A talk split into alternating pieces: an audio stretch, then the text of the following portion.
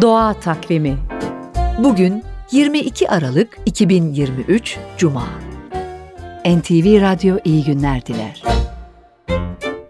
Kış uykusuna yatmayan yaban hayvanları kötü hava koşullarına nasıl dayanıyor? Karaca, geyik ve yaban domuzlarının postu yağmurda ve karda su tutmaz. Dolayısıyla ıslanmaz. Şiddetli rüzgar varsa veya yağış olduğunda ona göre pozisyon alıp kendilerini korurlar. Yaban hayvanlarının genel olarak dondurucu soğukta kendilerini iyi hissettiğini söylemek mümkün.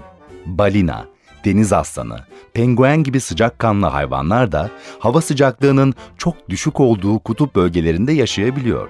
Çünkü bu canlıların vücut sıcaklığı, derilerinin altındaki yağ tabakası ısıyı yavaş ilettiği için ortam sıcaklığından etkilenmeksizin sabit kalır. Soyu tehlikede olan türlerin uluslararası ticaretine ilişkin sözleşme Türkiye'de 27 yıl önce bugün yürürlüğe girdi.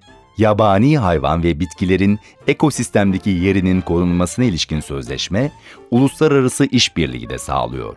Mesela bozayılar bu sözleşme kapsamında koruma altındaki türlerden. Sözleşme gereği yaban hayvanlarının evcil hayvan gibi satılması, kafese kapatılması suçtur.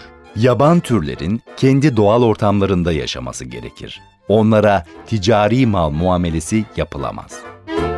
Doğa Takvimi